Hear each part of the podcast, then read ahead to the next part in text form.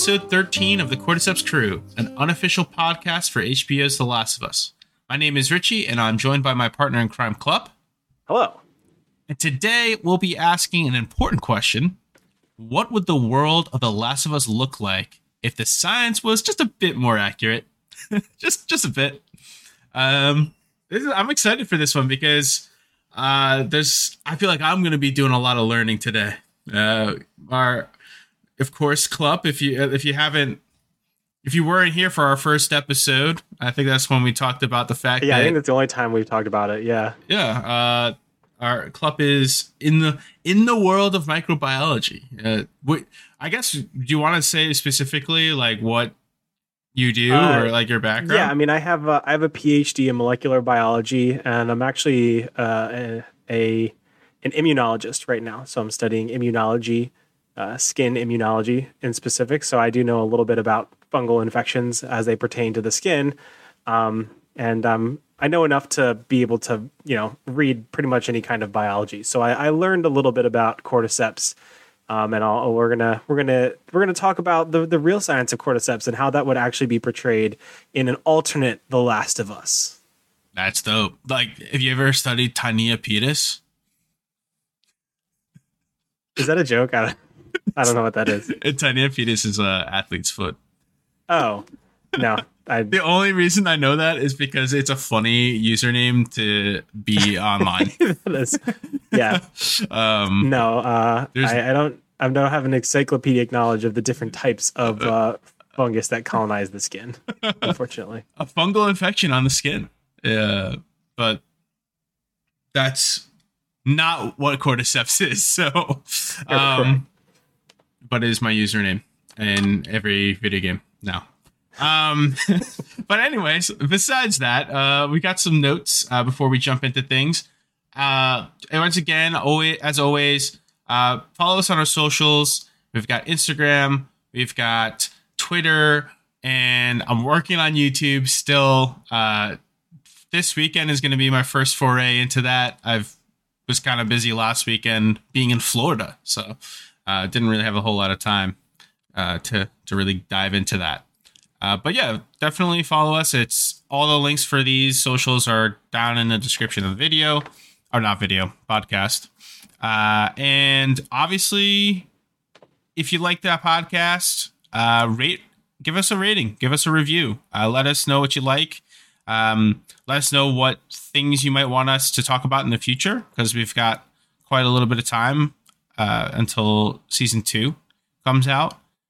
And all the feedback is really helpful to us. Uh, we, again, we love to build a community here and uh, get you guys input on things. And that can only happen if we get uh, ratings, reviews, and, and emails. Email us at cordyceps, cordycepscrew at gmail.com. give us that sweet engagement, guys. Oh yeah, we love that engagement. It's happened one time for us, and it was the best. It was the most glorious moment of my life. Um, no, it was a not true. We love you, Jeff. Though, thank you for your email. Um, so other note, uh, we'll be taking our first week off that we've ever taken off. Um, I know where you guys were getting too comfortable with us releasing an episode every Monday, so uh, we decided we're gonna take a week off. Um, but we'll be back on April 24th, and we're going to begin our playthrough of The Last of Us Part 1. So, exciting things around the corner. And uh, if you want to play alongside us, start playing now because uh, we'll be jumping into that. You know, on April 24th, we'll be talking about uh, the first bits and pieces of Last of Us Part 1. And, you know, to be a little bit ahead of, ahead of us, I would imagine would be the the way to go um, to like play the game and then you know listen to what we have to say about it and our and our thoughts and our experience with it. So yeah, you can get it on PlayStation or PC. Um, PC has had a bunch of patches. Uh, I did play with it a little bit just to see what the performance was like. I never had huge issues on PC. I know that a lot of people did, uh, but from it did seem to be a little bit better. Uh, it, it definitely ran a little faster, loaded a little faster. Um, I don't think it's going to be perfect on PC yet, but again, that's that's the remastered version, anyways. If you want to just play the normal version that came out way back when. You get a PS3, a PS4, you know, uh, those versions of the game run just fine. So, um, but yeah, that's all I have for for notes. Unless you want anything to add there. Nope. Um, let's let's get into it. Hell yeah! And uh, I'm letting I'm letting Clup take the wheel here because uh, he's the one that knows the microbiology, and uh, I read an article in prepare, preparation for this, so uh, for me to lead it seems a little bit uh, silly. So I'm gonna let Clup do the do all the heavy lifting, and I'm gonna chime in with whatever thoughts I've got. So Sure. go for it. Um, so I've always thought that the science behind The Last of Us has been fascinating. Um, it originated from um, when Neil Druckmann a- and the creators of the game uh, were watching a nature documentary, and that documentary featured a little clip on the uh, on cordyceps infecting an ant. And from that nature documentary, they had the idea, uh, well, what if this jumped to humans? And that was one of the genesis of how the the cordyceps infected came to be. Um, obviously, that grew into the game and then now to the show. Um, and I, I've always kind of wondered, like, you know, how accurate is it? And so I remember when it first came out, um, uh, I was we were at Penn State at the time. This was in 2013. Um, I was I was an undergrad at Penn State, and uh, ironically, one of the world's foremost cordyceps researchers is at Penn State University. His name is David Hughes. Um, he runs an entomology lab, and I'd say like half of the publications on cordyceps infections of ants are come out of his lab. Um, I actually had a few friends that worked in his lab, so I've always been kind of drawn to the science behind cordyceps. And when the show came out, and the cold open is literally like positing, you know, hey, what if this jumped to humans? You know, let's focus on the science. How feasible would it be? And it brought that into the limelight. There was a lot of articles published about, you know, wow, this could actually happen. Uh, so I thought it'd be worth it if we took some time to a- answer that question. Would this actually happen? all right. Um, so let's let's talk about you know what happens when you get infected by cordyceps in in The Last of Us in the game in the show. Um, in both the game and the show, uh, the fungus grows basically throughout the body and overtakes the brain and causes widespread behavioral changes that force the uh, infected humans to become hyper aggressive and attack basically anything that moves or anything that makes sounds. Um, in growing over the brain, it kind of destroys the eyesight. So that's why infected primarily hunt using sound. And over time, the fungus kind of overtakes the skin and becomes kind of like a hard plating. So those are kinds of the things that are the same between the game and the show. In the show, obviously, we've discussed this at length that that infection gives the uh, the humans increased like speed and agility, um, and uh, it also spreads differently in the game in the show in the game. Um, you know you can spread the fungus by biting but also when uh, infected dies they basically get overgrown and then start to release spores. And inhalation of spores is one of the main ways by which you can get infected in the game they took that out for the show and so it was only direct attack but they also gave them that weird communication through chemical messaging thing. Like if you touch a cordyceps you know a mile away it'll draw like every infected near you. Decent trade so there's there's definitely some changes between the game and the show. Um, i wanted to ask you off the top and i think we've touched on this before which version do you prefer? Like not just the infected but but all of it you know the the how it spreads um you know how many infected there are in different areas which which version do you prefer Um, I think, you know, I think in the beginning of the show there were some things that were that ch- they had changed that I really liked, especially in episode two. You know, I really loved the fact that they communicate through like chemical messages or just you know just like touch or feel or whatever, and they they all work together as like a like a unit. I thought that that was really cool.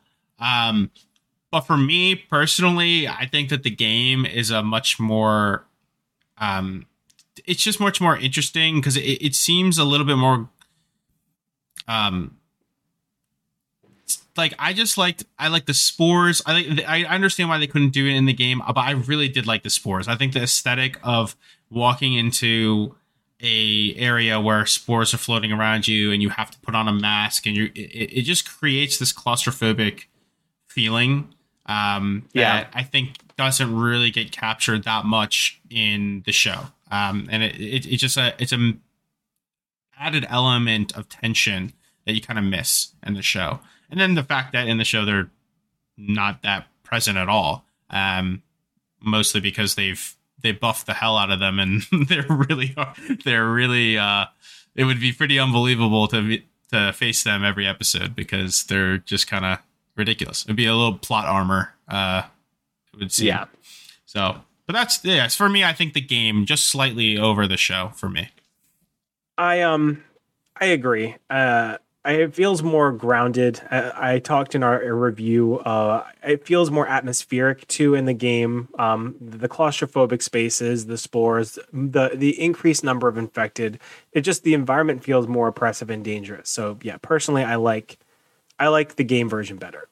And there's a lot of just said, Sean. there's a lot of be- like beautiful art that comes out of like the spores and the environment and the atmosphere that comes with Yeah. the spores being there. Like, um, if you've never played the game, there's like it's one of I don't know if it was one of the first games to do that, but but it's definitely close to. But like photo mode, like a hyper realistic photo mode that was like Mm. dedicated to you know pausing the game and actually taking like really nice screenshots and photos of the game um i just think that like the environment that spores bring just give you much more to work with i think that it's really cool to look at i think i posted one of those pictures on instagram actually if you if you want to take a look um, at what i'm talking about um yeah i just you know it, it, the show's cool and it's all well and good but i just think that that missing atmosphere uh I is a little bit Yeah. of a bummer. I agree.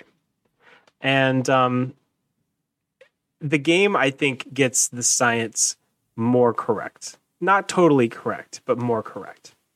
So, in the cold open, um, there's that scientist that basically says, I'm worried about a fungal pandemic because fungi can infect the brain and secrete, you know, hallucinogenic agents, make people go crazy you know a little bit of global warming and all of a sudden they can they can adapt to living you know in humans. And that freaks me out. And that was like the thought experiment that starts the show you know? Um, we learn more about the fungus. So how, how does cordyceps actually work um, it's it's kind of a loaded question because there are like a billion species of cordyceps um, and each one infects a different type of insect so by and large, cordyceps only infects insects, and um, the the spe- there's a few species that cause like zombie-like behavior.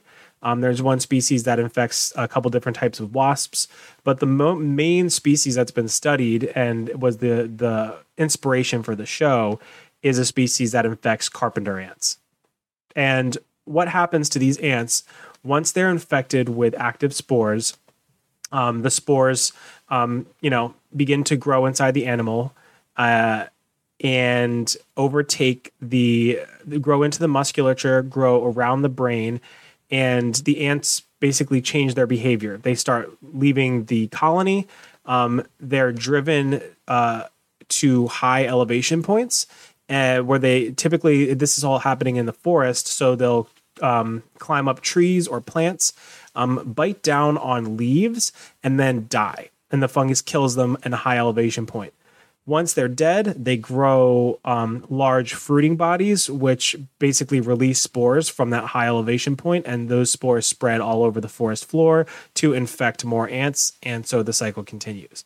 But pretty invariably, the ants um, are you know driven to leave their colony. They climb up high where they die and spread spores. Jesus. Um, It's a- yeah. it's a little terrifying, actually. it really is. So the spreading of spores is is the primary way in which cordyceps spreads in in nature. There's other species that will um, kind of kill like caterpillar larvae or moth larvae. Um, those grow on the ground and they'll spread the spores over the ground on the grass uh, to be eaten. And so it depends on the species and the environment, you know, how the spores will best spread. But they're infecting insects and they're they're um, using the insect's behavior to ensure maximum spore spread. So that's kind of like the basic thing, you know, that when you take away sp- sporulating fungi, you're kind of taking away the essence of how cordyceps works. Like in reality, like is is Yeah, in reality. very so that it really is it mainly spread through spores or like only Yes. okay so it's not like now is there a zombifying thing or am I am I jumping ahead is there like a like there isn't any sort of like I guess I guess like if Neil Druckmann were to look at that video, the way he would interpret it, like the zombie aspect of it, is the fact that it just controls you, right? It Yes. controls the insect and makes it go up to this highest point against you know its actual will, essentially. Yep. And so that's really the zombie. It's not like they're going around biting each other. Is what basically No, so so there's no uh, aggression. In fact, it's it's almost they become like catatonic. They stop responding to um, external stimuli as much. They're very focused on their task of just getting up to that that top branch. Um, they're they're they're less res- responding to like you know air, wind. Um, you know their mission is no longer to be an ant. Their mission is to crawl up high and die. Basically, Jesus. it's crazy.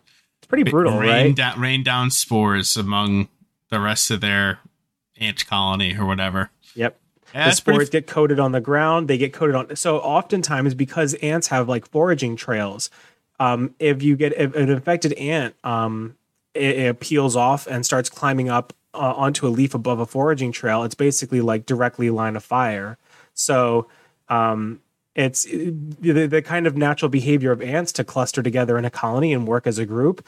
It works in favor of cordyceps, which is just so insidious. which is why it has different ways of infecting depending on the species. So that makes sense for ants, but it might not make sense for I don't know, uh, beetle. I don't know. I don't know. Some, Yep, some for something exactly. else. Yeah. So No, that's a really good point. Yep. yeah, that's that's uh, interesting and terrifying at the same time.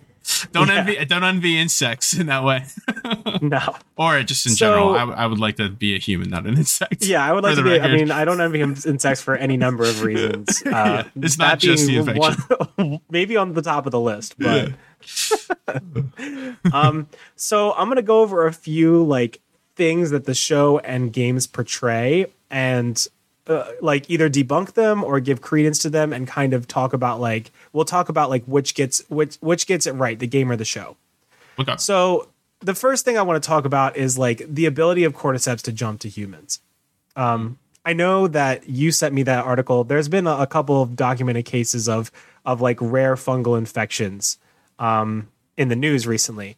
When you see the news of like you know Candida albicans uh, or other rare fungal infections kind of spreading around nursing homes, what's your reaction? Like, does it does it freak you out? Are you kind of measured about it? What do you think? I I think initially I think of course it's like a little it's a little eerie just because of like what like the way it's posited towards us in The Last of Us, but like when you kind of read between the lines and you read the fine print of like these articles that circulate and rather than just you know the the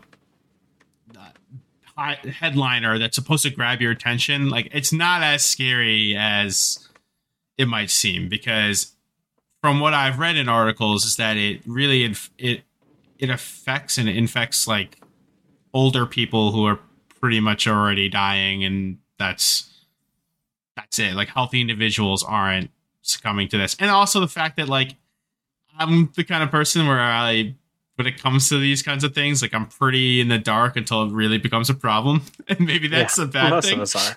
Yeah. um and i feel like an article is not enough to be like the sky is falling you know what i mean? So it, it's kind of like cautious cautious but not like i'll probably forget about it in two days. You know that sort Yeah. of thing So the thing I'll say in general, there are about uh, I don't know.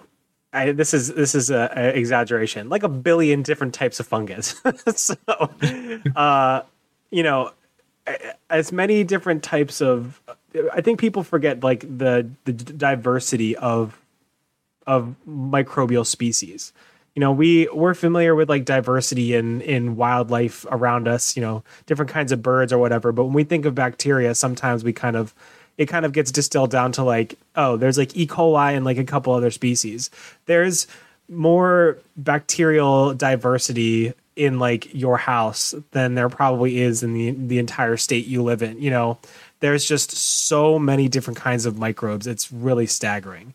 Um, in this house. My mom is a avid cleaner. Uh, mom, if you're listening, you do a great job keeping the house yeah, clean. not sorry, not your house, my house, Mrs. Richard. Don't yeah. worry about it. um, and each of those different species, you know, they have different ways of surviving that, that have evolved over the millennia. They they thrive in different kinds of environments. They require different kinds of nutrients. Um, you know, just like different species of, of bird or you know fish or or mammal you know eh, we live in different environments we eat different things.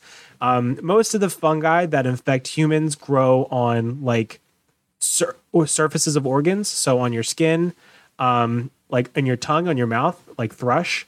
Um, some live in your gut but in general they're living on top of surfaces and oftentimes they're harmless. They grow you know they're kind of just uh, it's called commensal. They're just part of your natural makeup basically. Um, and sometimes when things go awry they're given the opportunity to grow out of out of control. Um, so in the case of athlete's foot if you you know have really wet damp feet all the time you're giving that that fungus um, a a basically a pathological opportunity. You know, you normally your feet are relatively dry. Think about when we were evolving, we didn't have shoes. We, you know, walked around, we had the chance to uh, give our let our feet air out, but now we trap them in socks and shoes and we we basically foster this disgusting moist environment and it gives them the chance to grow on our skin, right? yeah. Um. So, you know, things change things things change over time but in general fungi that infect humans are on our you know outer layers of our surfaces our epithelial surfaces which is why it's very hard to develop a vaccine against them because our vaccines train the cells inside your body. There's not a whole lot we can do to protect ourselves from things that are outside of our you know cells outside of our bloodstream. Um, so if they're growing on external surfaces um, there's some things our body can do. Our body can make our skin thicker uh, to protect against you know pathogens that want to burrow into it um, it can or make our our gut extra slimy to try to like make things slide down it like parasites and fungi but there's nothing it can do to like uh, systemically like destroy fungi that are living on on these surfaces so So is that a factor of the like? Is it like a more of like a without?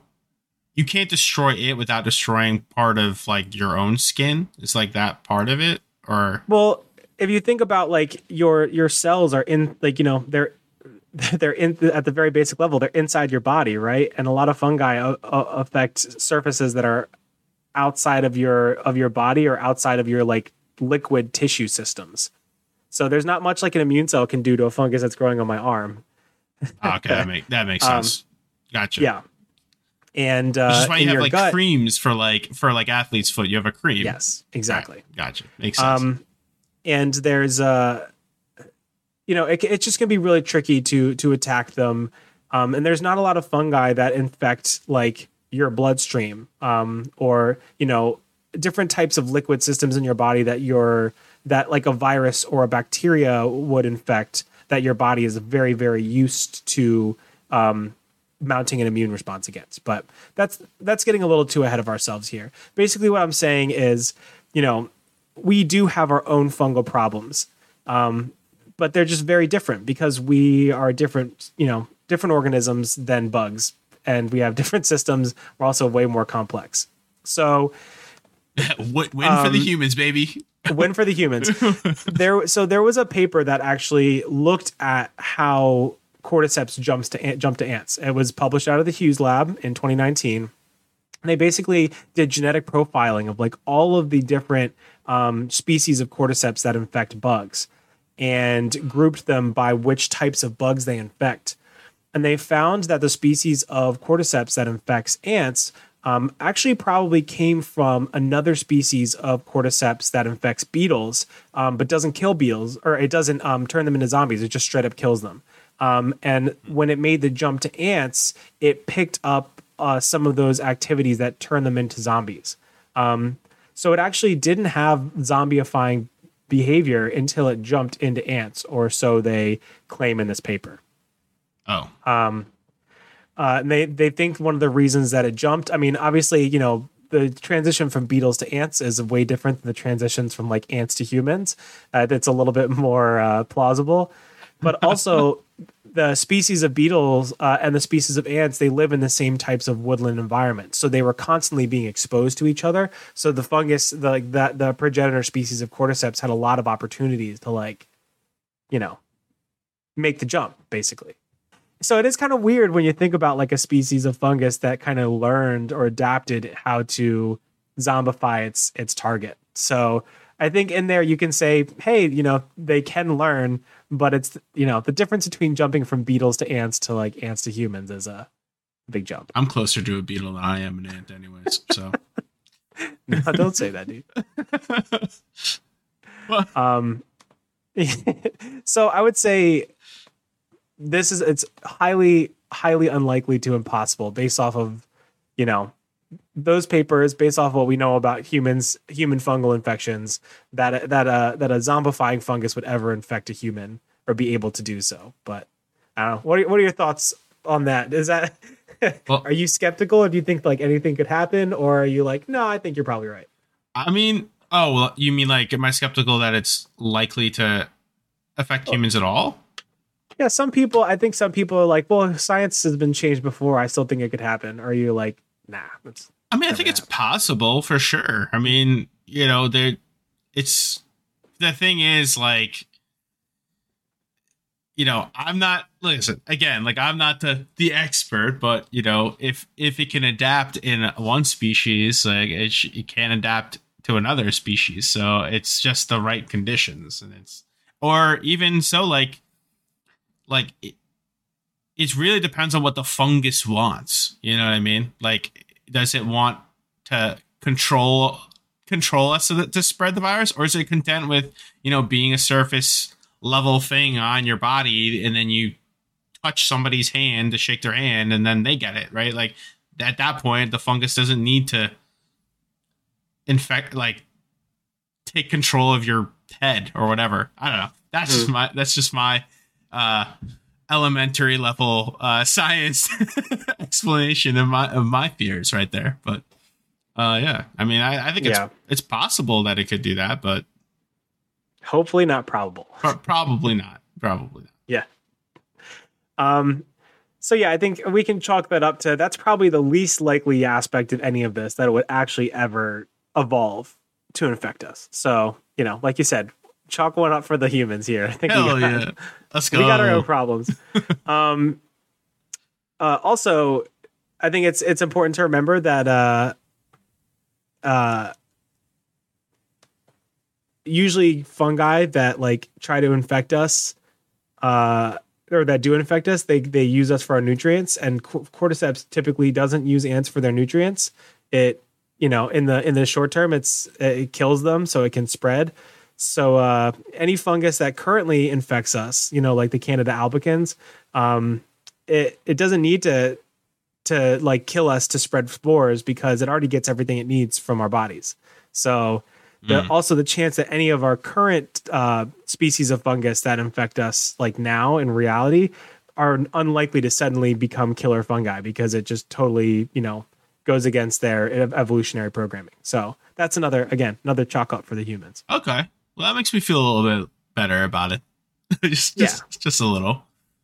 Yeah, it's it's it's funny. Like I, I mean, really, it, like I think that my like the fear of it is not a really rooted in reality. Like I feel like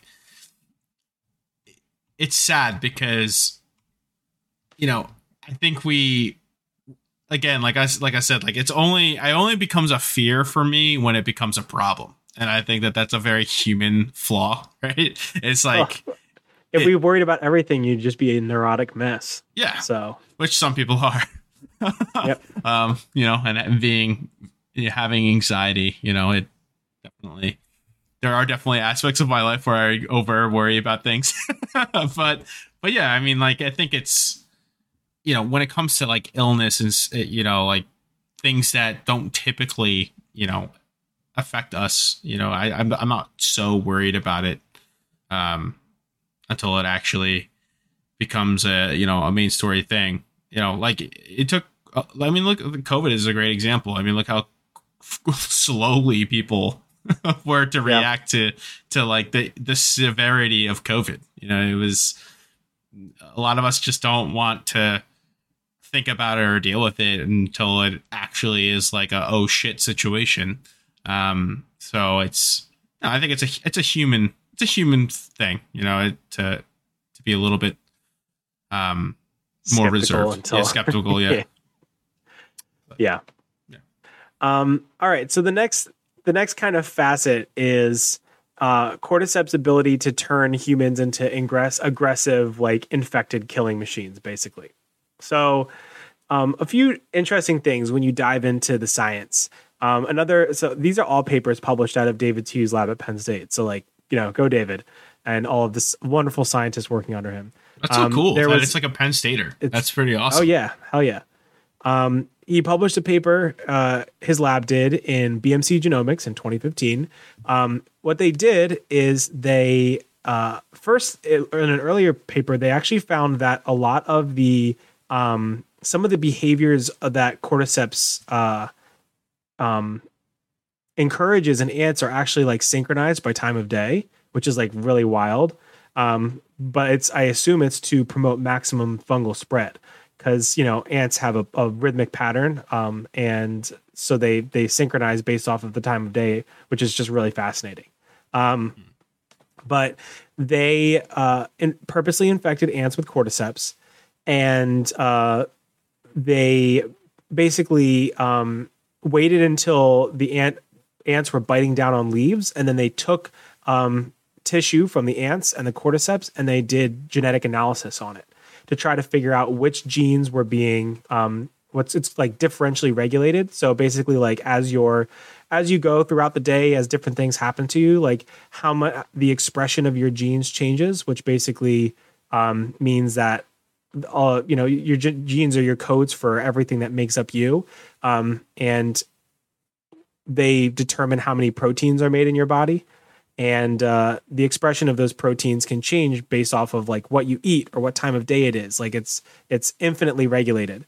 Um, and they uh, they looked at the genetic regulation during the biting behavior, and basically found that the cordyceps was uh, was secreting like like brain altering factors into the ant's brain um, to cause the ants to like chomp down on the leaves and then die. Um, so the cordyceps was growing not around the brain or not into the brain, but around the brain and basically secreting like brain altering chemicals and changing the um, metabolism around the brain to preserve it long enough for the ant to get where it needed to go. And then it was basically controlling the ant's brain by secreting like by changing the the neuron firings by changing the metabolic state and that was what's called was causing the ant to bite down. Um, and it outgrows in the muscles as well. So that that part of the biology is actually pretty spot on. Like it does secrete brain altering chemicals and preservatives into the brain um, so even as the body kind of decays around it it makes sure the brain continues to go and it controls the ant's behavior by um, changing its neuronal patterning. Oh, that's interesting. So it's well, isn't that a little bit different than what happens in the in The Last of Us? Because in The Last of Us, it's like supposedly in the brain, right? I think it. I mean, I believe they always say it grow, it's growing around the brain. Like when they say Ellie, they have to take out a piece of Ellie's brain because it's growing around her brain. Okay, I see. So yeah, all right. Well, that's. I mean, that's a that's interesting because I think. I guess I guess it, it's all like in this the service of like the fungus does everything in its service of itself, right? So like it doesn't. It's not going into the brain to destroy it to just like render it in incapable of doing anything because then it can't then the ant will die and they can't go anywhere. So like it Exactly. it kind of makes kind of makes sense in that in that uh that respect. So that's cool. Yeah, it it preserves it and alters it, which is just yeah, it's scary. It's a little scary it's though. creepy. It's, it's Yeah. definitely creepy. Um, as for the ability of humans to become like hyper agile killing machines, like they're depicted in the show, um, a paper they published two years ago in the Journal of Theoretical Biology, um, they did some like behavior modeling of ants that were infected by cordyceps. So they they like just observed them and what they did, how often they did it, and you know take the normal range of ant behaviors. When they're looking for food um, you know they usually have like a pattern of programming. They'll you know turn a certain number of times. They have uh, just like humans you know like for your age for your physiological state you have certain things that you do certain things that you can do certain things that you can't right? Is that fair enough? Yeah. um, they found that um, none of the behaviors that infected ants exhibited were outside of the normal range. So they were still doing the same types of behaviors. They were just changing the frequency of them and the order of them, basically. Um, so it's not like the ants were suddenly able to do like backflips or were certainly able to do things that they weren't before.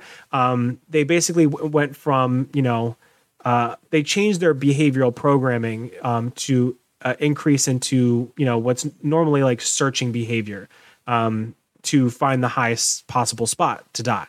Um, so you know they they noticed increased frequency of like turning, so the ants could kind of reorient themselves into where they needed to go.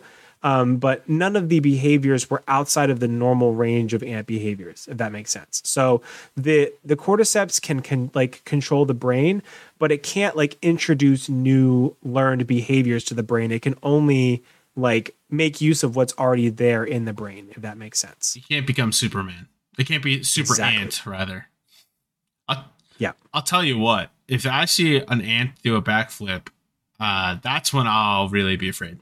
That- that's when I'll start to be like, all right, this cordyceps thing's a real problem. this is because uh, that would be great. I mean, it'd be kind of cool. Make a little ant circus. Charge ant admission. Probably make some money on that. Make, a few bucks. what that basically says is the whole deal in the show where all of a sudden you know you have miss miss grandma adler who couldn't walk before standing up and sprinting um very very even in the realm of cordyceps biology not going to happen so you know between the lack of spores and the ch- the change in what cordyceps really does the the show's version of cordyceps is just like really really strays pretty far from the science. Whereas the games version it's not scientifically you know super 100% accurate but it's closer. It's more feasible that the games version of cordyceps would happen in this theoretical universe than the show's version. It's that's definitely like so do my, does it say anything about like the ants like when they're in this state of being like fed these behaviors from like when they're it's on the brain it's being changing up the the neurons or whatever the science behind firing like messaging to the brain. Like does it say anything about like them kind of like fighting back in a sense like mentally? Like is it like is that like a because like in the game you know you can sometimes hear the people who are infected like you know talking almost crying Saying, and like, me. talking and Yeah. yeah. like which is really fucking sad um but is that like a is that like a similar thing to happen to ants or like once it's infected it's kind of it's kind of game over it's like the it's the cordyceps show and you know they just Well, it's hard to know because ants don't have like a like you know Uh, they're the fact that they're still doing their same behaviors. Yeah, they're still doing their same behaviors. So, and the you know the brain's firings are changed, but it's not like a total override because that's kind of im- impossible. So, I think if you kind of peel back the layers, it's implied that the ant's basic basic cognitive function is probably still there, although in what state of like you know mind alteration. So my guess is that like the ant might know what's going on if it was sentient, but it would basically be like so drugged out of its mind that you know you wouldn't even know. So in a human sense, I think humans who are, you know, sentient and will have a lot more cognitive capacity, I'd have to imagine that they're at some level, they are still somewhat self-aware or at least somewhat, you know, there although they it would be like it would be like like an out of body fever dream drugged up like you know, at some point maybe that they would have a, some loose sense of what was going on, but like the person there would be so in the background, it would be hard to know, you know. Yeah, it would be hard to for them to really come to terms with what's going on with yeah themselves. But you know, they they would have certain, you know, phrases and words locked away. You could kind of imagine that, you know, when they're they're talking, it's it's kind of like, you know, you you change kind of the frequency and order of what you're doing, but you're still able to say some of those things. So, you know, in, in your mind, if you're doing something regretful and you say like, I don't want to do this, I'm sorry, uh, you know, that then I, I don't know, maybe uh, it's just quarter, you know, whatever's left of your brain is kind of like, uh, you know, cordyceps is allowing you to access that part of your brain, but every other part of your brain is doing what cordyceps tells you to do, which is horrifying. Jeez. So I didn't yeah. mean to take it in a really fucked up and no. sad direction. But yeah, it kind of, and then I guess the last question that people always have is like, is the vaccine possible? Um, it almost becomes like a moot question at that point because, uh, uh, like it depends on which version of cordyceps you're looking at. You know, the show's version or the game's version. Um, my guess is even with Ellie's like you know deal i don't think i don't think so um and i don't think they'd have to kill her for it so my guess is like whatever fungus is growing in ellie is like a dormant fungus um i don't know why you'd have to take it specifically from her brain even if it's growing around her brain like it will be dormant all over her body so you could probably take it from you know her bloodstream or whatever um mm-hmm and I'm not really sure. Like, it's hard to know whether it's like alterations in the fungus or whether it's Ellie's natural, you know, deal. Um, but my guess is like it would be very difficult to do, and it probably wouldn't require killing her if I had to guess. But that doctor's a real piece of shit. Yeah, he is. He's probably a real piece of shit. but he did. I mean, he didn't know. Yeah, I think. And I think like even just removing the science from it, like like the the their ability to take any sort of information or like some sort of cure from you know Ellie and actually implement it. And we've talked about this. We've talked about this in you know the end of uh, at the end of the season and um, even our review of the season like their their ability the firefly's ability to take that information and then turn it into a vaccine and then you know mass produce it in a way where people of the world would get it is pretty like unrealistic it, it was yeah. it was a great like best of intentions but like logistically probably not going to we can't even handle our supply chain issues now in in this world Exactly. Uh, to, to think that you know a ragtag group of fireflies is going to be able to bring it across the world uh, was a, was a little bit overzealous, I think. Yeah. Um, but that's that's the unscientific part of it. But yeah, I mean, like you said, I guess. No, but that's all part of science. I mean, science also you need to take into account logistics and feasibility, and you know whether uh, it's it's highly unlikely it would ever come to light, even if somehow they had managed to you know identify the science behind it. Which again, you know, probably not. So anyway, so that's all kind of uh, I think that's a good like glimpse behind the curtains of some of the science behind the elements of the show. And like it, what it means is that if the show was 100% like science or if the show or the games were 100% scientifically accurate, it would be a lot more like The Happening, like M. Night Shyamalan's The Happening, where you have people all of a sudden just start acting like like dispossessed, kind of like disinterested, and they would kind of phase out, they would probably start like bumping into things and like until they found a way to climb up really high, like a staircase, or if they had enough motor control, like climb a tree or a rock. And they would find a way to grip on to those, like a rooftop or a top of a rock or a tree, and they would die. And then they would get overgrown by fungus and turn into giant, like spore creating factories. And spreading of spores would be the main way things things spread.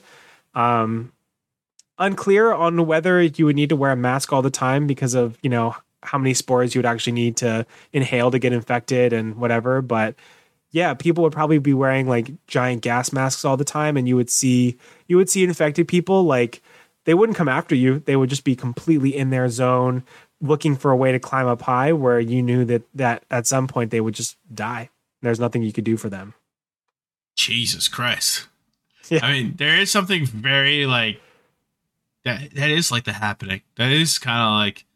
Did yeah. they ever reveal what the cause of? I mean, the happening? Yeah, yeah. It's a it's like a uh, uh, a psychostimulant uh, that's like released by trees to protect themselves from human deforestation or something. So kinda. I mean, yeah. It, it's yeah. again happening's a little closer to like real life than uh than the game or the show, but that's interesting.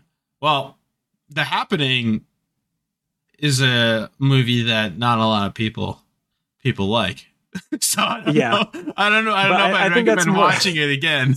but that's more of the execution. But uh, that's Marky think, Mark I mean, at his not so best, you know. yeah, yeah, and Zooey Deschanel too. Yeah. Uh-huh. Uh, it's kind of like just like I mean, obviously zombies are terrifying, but like from an existential level, which which of those do you think is scarier? Like, like the real life, like the more accurate version, or the version that's in the games?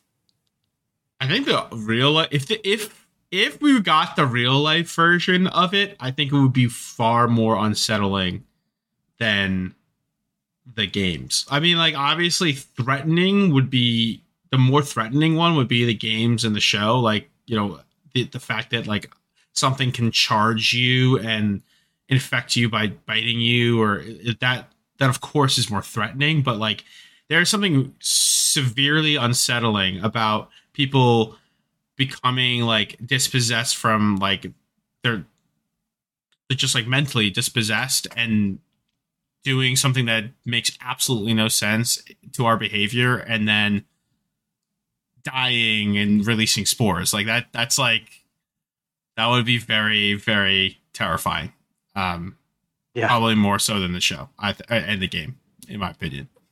So you would imagine in, uh, in this scenario you're walking through like a suburban area. Like let's you know let's take the uh the opening for the game.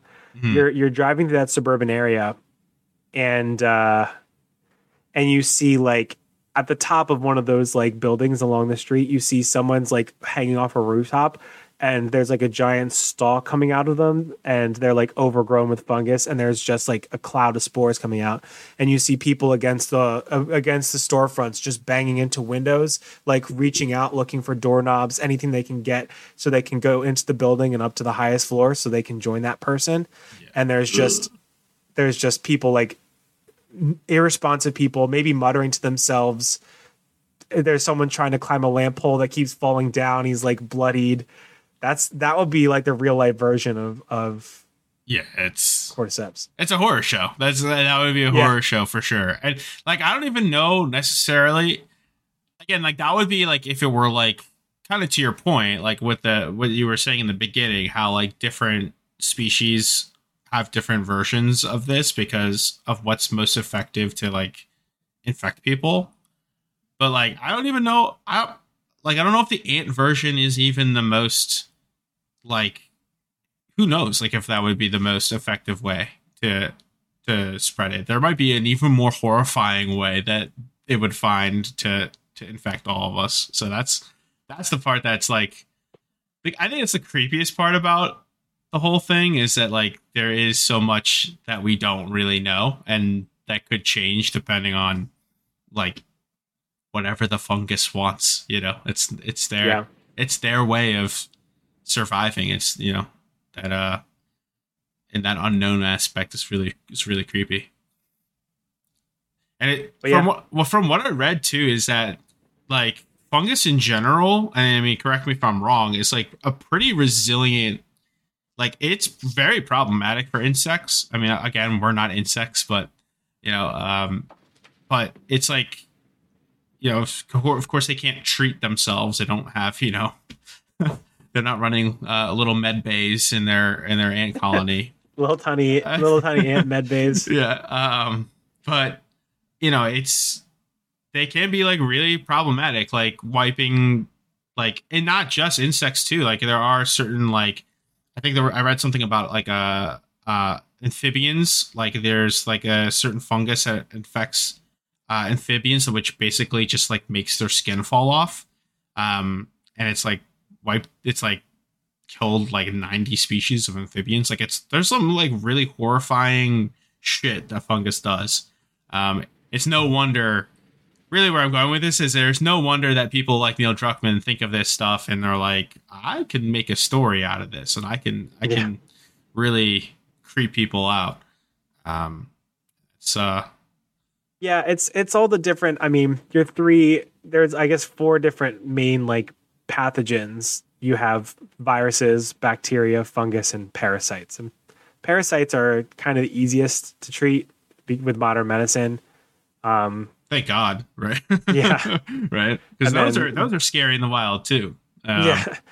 Uh, as I mean, especially in third world countries where they don't have access to modern medicine, they're a huge, huge problem. But, Mm.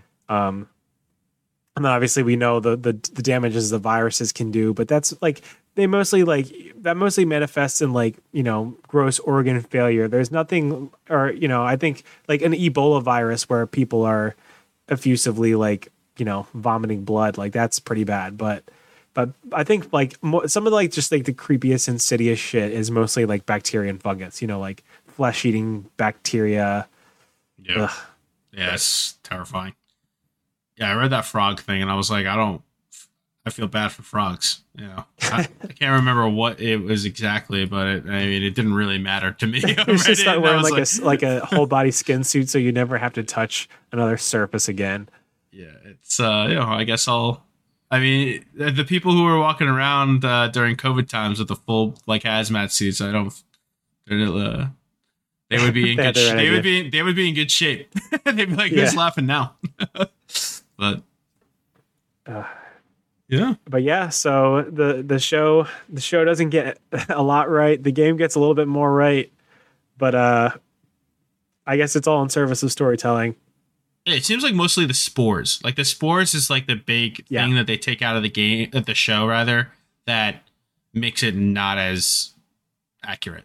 Um, unfortunately, it also makes the show much more uh, te- like tenable to wa- like to watch as, as a viewing experience. But um, you know, it it I mean, I I think they could have done. I mean, they were if they're willing to change things, they could have said like, you know, the cordyceps can only make spores when it's in like a dark, damp environment. So you only have spores in like buildings or or tunnels or like basic. I mean, that's often where you find spores in the game too, right? I don't think it would be out of the out of the realm of possibility to say you have, you know, your zombies that hunt you down and bite you, um, but then you know you like humans like infected people seek out like dark spaces or enclosed spaces where they can die and spread spores or something like i don't think that would have been out of the realm of possibility Yeah, I, and honestly, it still could happen. I mean, it's not like with Yeah. the power of writing, you can explain anything. Yeah, so, true Um, I mean, like you said, like they might enter some of these more damp spaces and encounter. I we know for sure that they're going to encounter different kinds of infected for, for sure. So there's no there's no reason to believe that they won't implement some of like I, I honestly would like to see I don't I don't know if they completely closed the door for spores um based on I'm just trying to remember if they did that or not with the way that they wrote the first season but I, I don't think it's it's not crazy to assume that they could maybe introduce that aspect um no i don't really think so wanted to. either i don't think they will based off of how adamant they were in the like the behind the scenes credits but they Yeah. could yeah it's possible I wonder if a certain a certain type of infected might might throw some uh, ah, some spores, maybe, but uh, we'll we'll see. Um, Yeah, that would be interesting. bold prediction, a late All right, well- prediction. That, that's been uh, that's been Science Hour with Clup. Thanks for tagging along. that was fun, man. I was I was glad to uh to learn a lot more, and apparently M Night Shyamalan is uh a fungus god. He just he knows he knows what Night he knows. Shyamalan What, has a better grip on fungal biology than Craig Mazin. I'll tell you that. Even though his his movie was not about fungi. Uh, he got it right by accident. Yeah. Fun fact about uh the happening, uh the movie that M Night Shyamalan did right after that was uh The Last Airbender. So Oh Two- yikes! two questionable movies right in a row. I don't know if that's a fun Yeah. fact or just made everybody's day worse, but thought I'd throw it out I, there. I think the darkest thing we've talked about today is M Night Shyamalan's filmography. yeah. Uh, although I did watch That's the uh, the Knock scary the thing. Cabin. Uh, that's okay. Knock at the Cabin. That Yeah. just came out. I've heard his, his show on Apple TV is decent, but What show does he have on Apple watched TV? it's called Servant. It's got Rupert Grint Ron Weasley. from Harry Potter. Ron Yeah, Weasley? Ron Weasley. Oh my god. Well, I'll have to check that out. See it. See if it's any better than uh, the Last Airbender, which it is by default. So Yes. Ever, pretty much every film that's ever been made. Yeah. Yeah. Uh, anyway, welcome to our last Airbender cast. yeah, we'll be spending one episode just completely dunking on that garbage fucking movie, uh, and then never talking about it again. But in reality, that was our Last of Us podcast talking about uh, cordyceps and what it might look like in reality. Thanks again to Clup for doing a lot of the legwork, and by a lot I mean all of the legwork on this episode. Uh, appreciate it, buddy. And uh, if you have any questions, um, you know, any sort of clarification on things, it was a lot of science there. Um, yeah, it was. it- yeah, but I think you you you gave it in a very in a very like digestible way. I'm not uh, like I love science fiction, but I'm not exactly like a science uh, guru. Well, I, Um, sometimes I forget. Like, I started talking about gene expression, and then like halfway through it, I'm like, wait a second. I don't know if that's like a commonly known thing. Like, at a certain point, you kind of forget like what's commonly known and like what's known in your field. you So- did fine. I've seen people go way further down the the, the rabbit hole than Rabbit that. hole, yeah. Uh, if, if you have questions about gene expression, feel free to email us at cordycepscrew at gmail.com and ask your questions or about anything. Uh, if you want to know what my favorite food is, uh, email us and, and I will answer. Um, yeah, that's it for right. this week. Remember, we're off next week. So if you don't see anything, it's not because we disappeared off the face of the earth. It's because we're taking a break. Uh, Yep. well, we'll be back on Pretty April 24th.